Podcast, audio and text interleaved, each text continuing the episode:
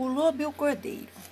Estava o cordeiro a beber num córrego quando apareceu um lobo espaimado de horrendo aspecto.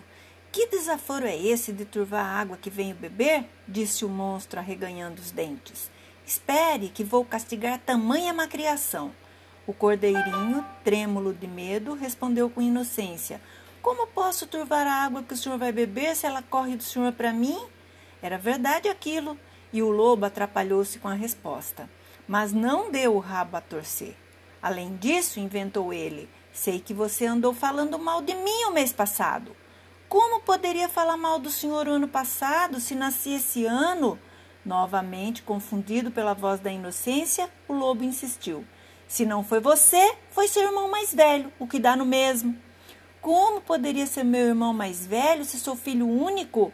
O lobo, furioso, Vendo que com razões claras não vencia o pobrezinho, veio com uma razão de lobo faminto. Pois se não foi seu irmão, foi seu pai ou seu avô. E nhoque! Sangrou-o no pescoço.